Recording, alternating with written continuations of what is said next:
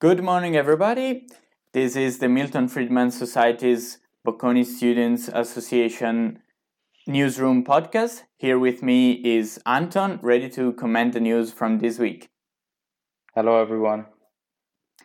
So, first of all, first thing first, we have to announce that we are not going to be here with you for Christmas. We are going to take a little break of a couple of weeks.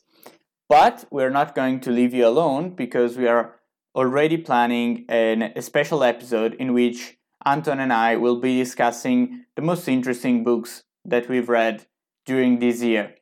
And hopefully they will be interesting to all of you. So that being said, let's get going with our proper podcast. So Anton, this week, a lot of names from Biden's cabinet have been revealed. What do you think about those names? I mean, it's interesting to see everything coming together. I mean, there were, even before Biden's election, while Trump and Biden were still campaigning, he already announced a couple of people he wanted to include.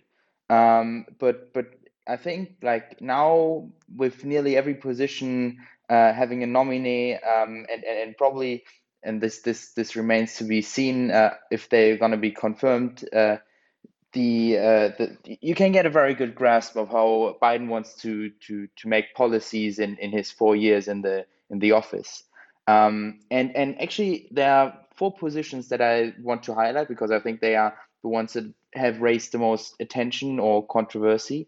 Starting with Anthony Blinken, who has been very much targeted by a lot of right-wing or more liberal outlets saying that he was not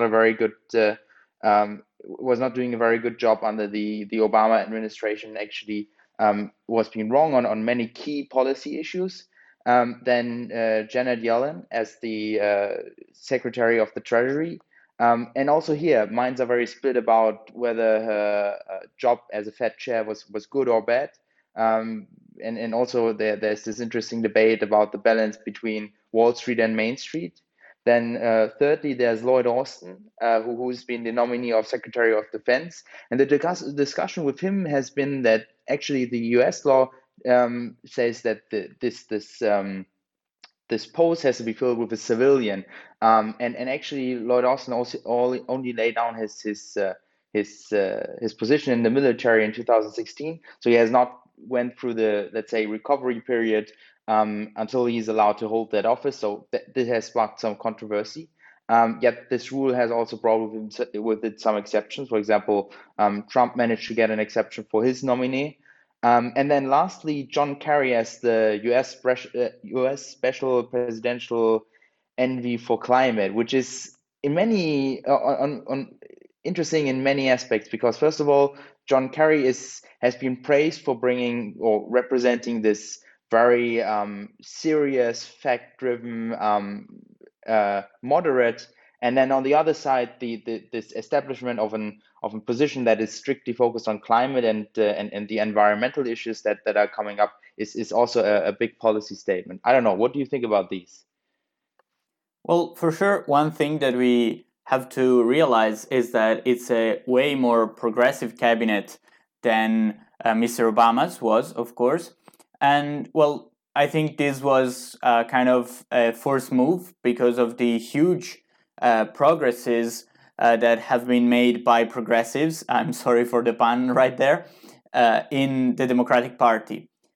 And also, it is for sure a cabinet that points a lot on diversity. We have seen an openly gay member of cabinet being appointed, a native being appointed to the job, many women, and, well, of course, the vice president is a woman of color. So we are seeing a lot of diversity, but one thing that I'm really glad about is that all of these people, other than being diverse, are also, with a couple of exceptions, generally thought to be very competent for their roles. So I'm glad that even if I do not necessarily agree with all of them, at least they are competent people, even if they are chosen, well, evidently because of their diverse origin. But that's, in my opinion, is not impacting that much the quality of people in Biden's administration. I totally agree with you that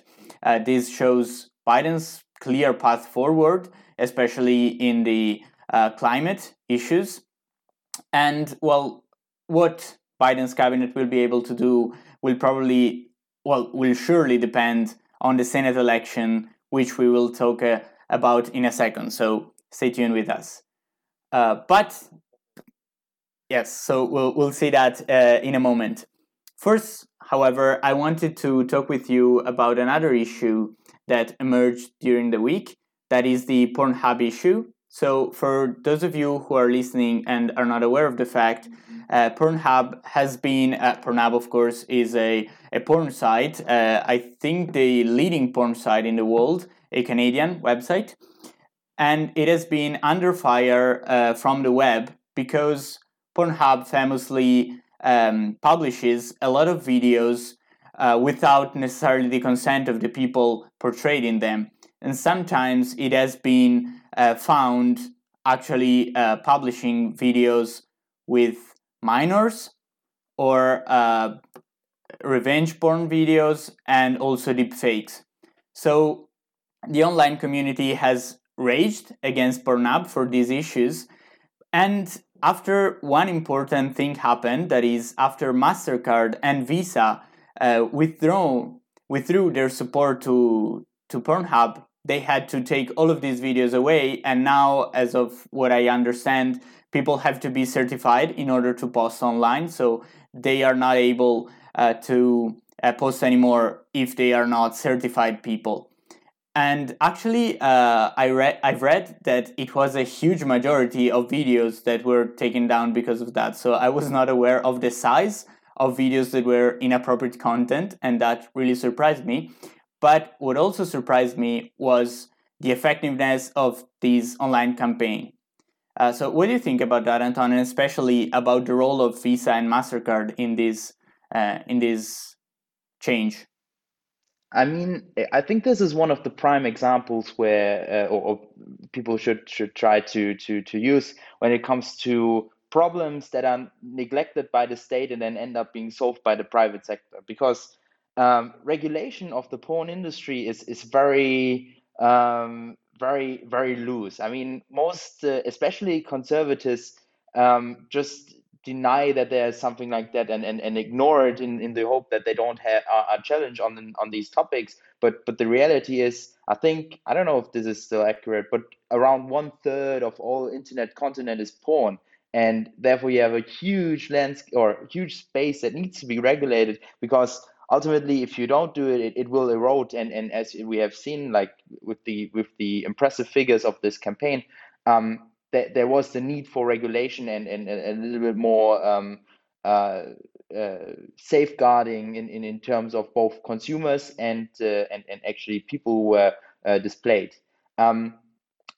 I mean, it's on the other hand, it also shows that the incredible power that payment services have reached. So in the world, especially with COVID, where you have to rely a lot on online shopping or companies like Amazon, the power of payment companies has often been neglected. I mean, if you not in the finance industry, but if you would go out and ask the general public what they think, what Visa and MasterCard are actually doing as a business model, or if they have any power, they would just probably think they are brand carriers for their cards, but not really realize what power they have in the market. Yes, you are absolutely right, and we can also think as an instance to what happened with Facebook's plan for Libra when companies started to get out from the project, and it inevitably failed. So yes, there is, I think, a concern with the huge power of payment companies, but also we have to realize that they are increasing, and probably I think the main problem with payment companies is that too many platforms can actually exclude competition from payment methods. I just think, for example, to Amazon not accepting PayPal as a payment method, because PayPal, of course, is owned by eBay, so one of Amazon's competitors. And I think that is potentially a concern. But we will probably have time to talk about it in another issue, especially if something else comes up with respect to this. Now, let's talk for a sec about very happy news. Not that Pornhub news weren't happy seeing the progress that has been made in that field, but even bigger progress, in my opinion, has been made with respect to the vaccine. And you should, Anton, be particularly happy with the news, because we have two actually German natives, if I understand correctly, whose name I'm not even trying to pronounce because I'm sure I will offend you, that have been prized for BioNTech's efforts toward the vaccine. Exactly. So this year or this week, news broke that the FT is going to nominate, and let me give it a good try, Ozlem Tureci and Dr. Ugur Shahin as FT's People of the Year. And this has been, I think, since 1970, every year FT has awarded the most impactful person of the year, who they identify as the one who's made the biggest changes to not only in that year but also going forward. And this also explains why especially this German couple has won it, because as founders of BioNTech, they helped a lot in developing the COVID-19 vaccine, actually the first COVID-19 vaccine that was approved by regulators in the Western world. But they also got it for their incredible research and work on messenger RNA in general, because really the COVID vaccine, also I think the two of the other, I think the Moderna vaccine is also based on messenger RNA, are the first vaccines that use this technology. And actually, the BioNTech has been a big player with messenger RNA, and they are working on many different projects on solving problems, health problems that are not only COVID related, but go into other fields. And I think their previous projects mainly include several flus. But this was the way FT argued for their nomination, as they praised their advantages with the COVID vaccine, but their general scientific contribution. Yes, and I would like to add to that is, in my opinion, very positive to see that some people in medicine are actually being rewarded, because at the beginning of the pandemic, we had tons of fuss about how the health personnel is important to our society. I remember doctors being treated as heroes, as they should. But then everything kind of went back to normal for a while. Then we were back to the pandemic. And I think it seems as though everybody forgot about them. So it's very, very cheerful to see that some of these amazing people who are helping with respect to the pandemic are actually being rewarded for that. But go ahead, Anton. One thing I also want to mention in this context is also the financial side, because it is at the beginning when BioNTech first attracted attention, because before this big development of the vaccine together with Pfizer, they were a little bit overlooked, or basically there was no big news about them or information. If you were not particularly interested in that specific niche of the industry.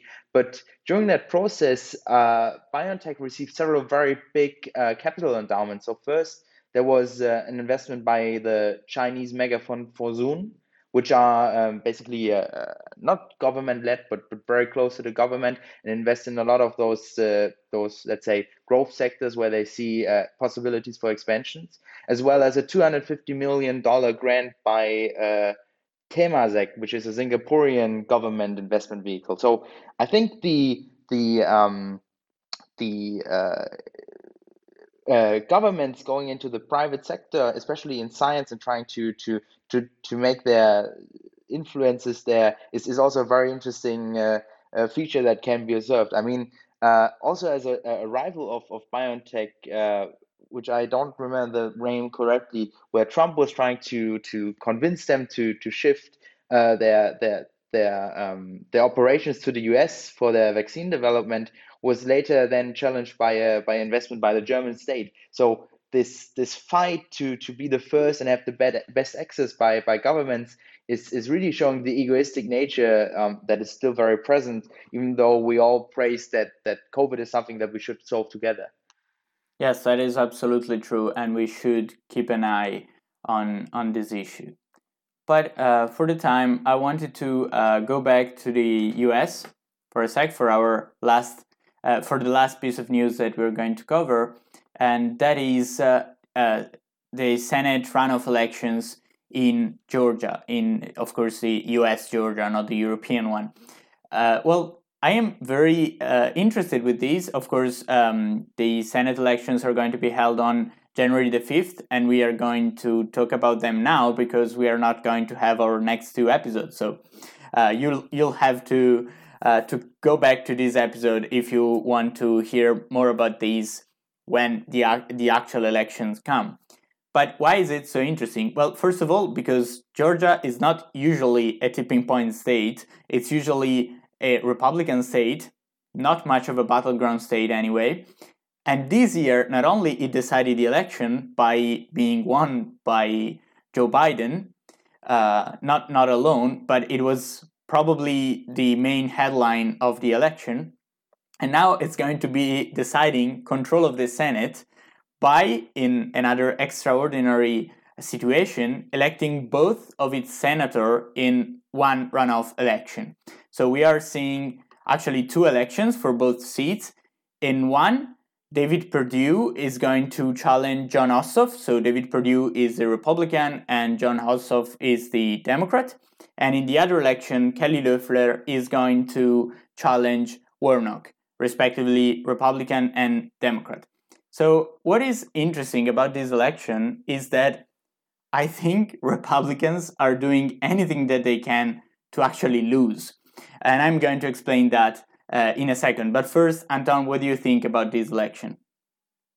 I mean, continuing on what we already hinted about, the incoming Biden administration, this is really a deciding factor, because I don't think it's a big secret that the first, let's say, couple of months at least of Biden's policymaking is going to be the big reversal. So reversing all the stuff that happened under the Trump administration that is not in line with his current program, as well as making advancements in sectors that have been laid off by Trump during his 4 years in the office. So if the Democrats were to control the Senate, then this would be a massive boost into that direction. I mean, and I think if it actually happens, we're going to see a very swift policymaking mode. I mean, it's still, I wouldn't rule out that there are some Republican senators who have shifted with their opinions from time to time, especially Mitt Romney, who has been very, let's say, friendly to some of the ideas of Democrats in previous for previous laws. But I mean, if the Democrats actually end up winning those two seats, we will see a very different administration than if the Republicans end up controlling the Senate. Yes, definitely, and that is why those two elections are too important. By the way, Democrats should win both the elections in order to control the Senate. And the thing is that Americans are well aware of these. In the US, probably not as much now as in the past, but there is a culture of check and balances, meaning that people oftentimes vote against their candidate because they don't want to give too much power to just one party. So in this case, the Democrats already control the House. Of course, they elected the president, which means that we could expect votes going more towards the Republican side for this election, especially considering that Georgia is, as I was saying before, usually considered a Republican state, so Republicans are stronger there. Why then am I saying that Republicans are doing all that they can to lose this election? Well, first of all, their candidates are under a couple of scandals, especially because of the pandemic, because both of the Republican senators, one of them is not actually a senator, because it was a special election, but except for these, both underestimated the gravity of COVID, and yet both of them are, by these scandals, kind of revealed to actually have known in advance about the gravity of the pandemic. So, well, of course, this does not depend on them, the fact that those scandals are emerging now, but they are surely damaging them. But other than these, there is a big piece of this disruption being made, in my opinion, by Donald Trump himself, because he is waging war against those states that didn't make him win, although, well, he lost the election, so, you know, the state that actually did what they had to do. And, of course, one of these states is Georgia, so there's that. And then there's the fact that Trump has openly blamed mail ballots, which means that probably Republicans, well, first of all, they're not going to trust mail ballots, so we can expect, just like the presidential election, huge numbers of Democrats in mail ballots. And second of all, they're not going to trust the election at all, because a lot of Republicans are actually generally convinced, and there are polls telling us that Trump is the legitimate president and that the last election wasn't actually a valid election. And so if they think that, why the hell would they show up to an election in order to stop Biden when they don't recognize Biden as president? So I think this is a very, very harmful strategy on the Republican side. And I think these two runoff elections would be theirs to lose. And it seems as though they are really doing anything that they can to actually lose. Personally, I would prefer the Republicans to keep at least one of the seats. I dislike both Republicans' candidates, to be honest. But I think there should be a Senate check on Biden's power. So what do you think about this, Anton? What do you hope for these elections? I mean, I definitely agree with you that both Republican candidates on a personal level are highly dislikable. But on the other hand, I see the advantages of a Republican-controlled Senate. But something inside me is also saying, there has been a lot of movement in the wrong direction by the Trump administration. And if we now have maybe 4 years of very swift policymaking by Biden, I would be interesting, as someone who's not involved, to see what actually happens. Because I don't think that their claims by the Republicans that the Democrats are too progressive and that they're going to kill the economy are completely unfounded. But nevertheless, I also see that there might be some advantages to it. Because in general, if you have a more partisan government, what ends up or a uniform, like with both the House and the Senate being controlled by Republicans, you are able to do faster policymaking and react faster to certain circumstances. So, for example, also looking at the current problems with the stimulus talks, this is very rigorous and needs a lot of resources and effort. And if you would have an alignment in all those institutions, you might have seen a faster reaction. But in general, if for normal times, it probably would be best if Republicans end up winning those two seats. Yeah. So we'll see how that plays out. Of course, you listeners will find us commenting on what actually will have happened after the election. So we'll check with you then and there. For now, I remind you, we are going to have a special issue of this podcast next week.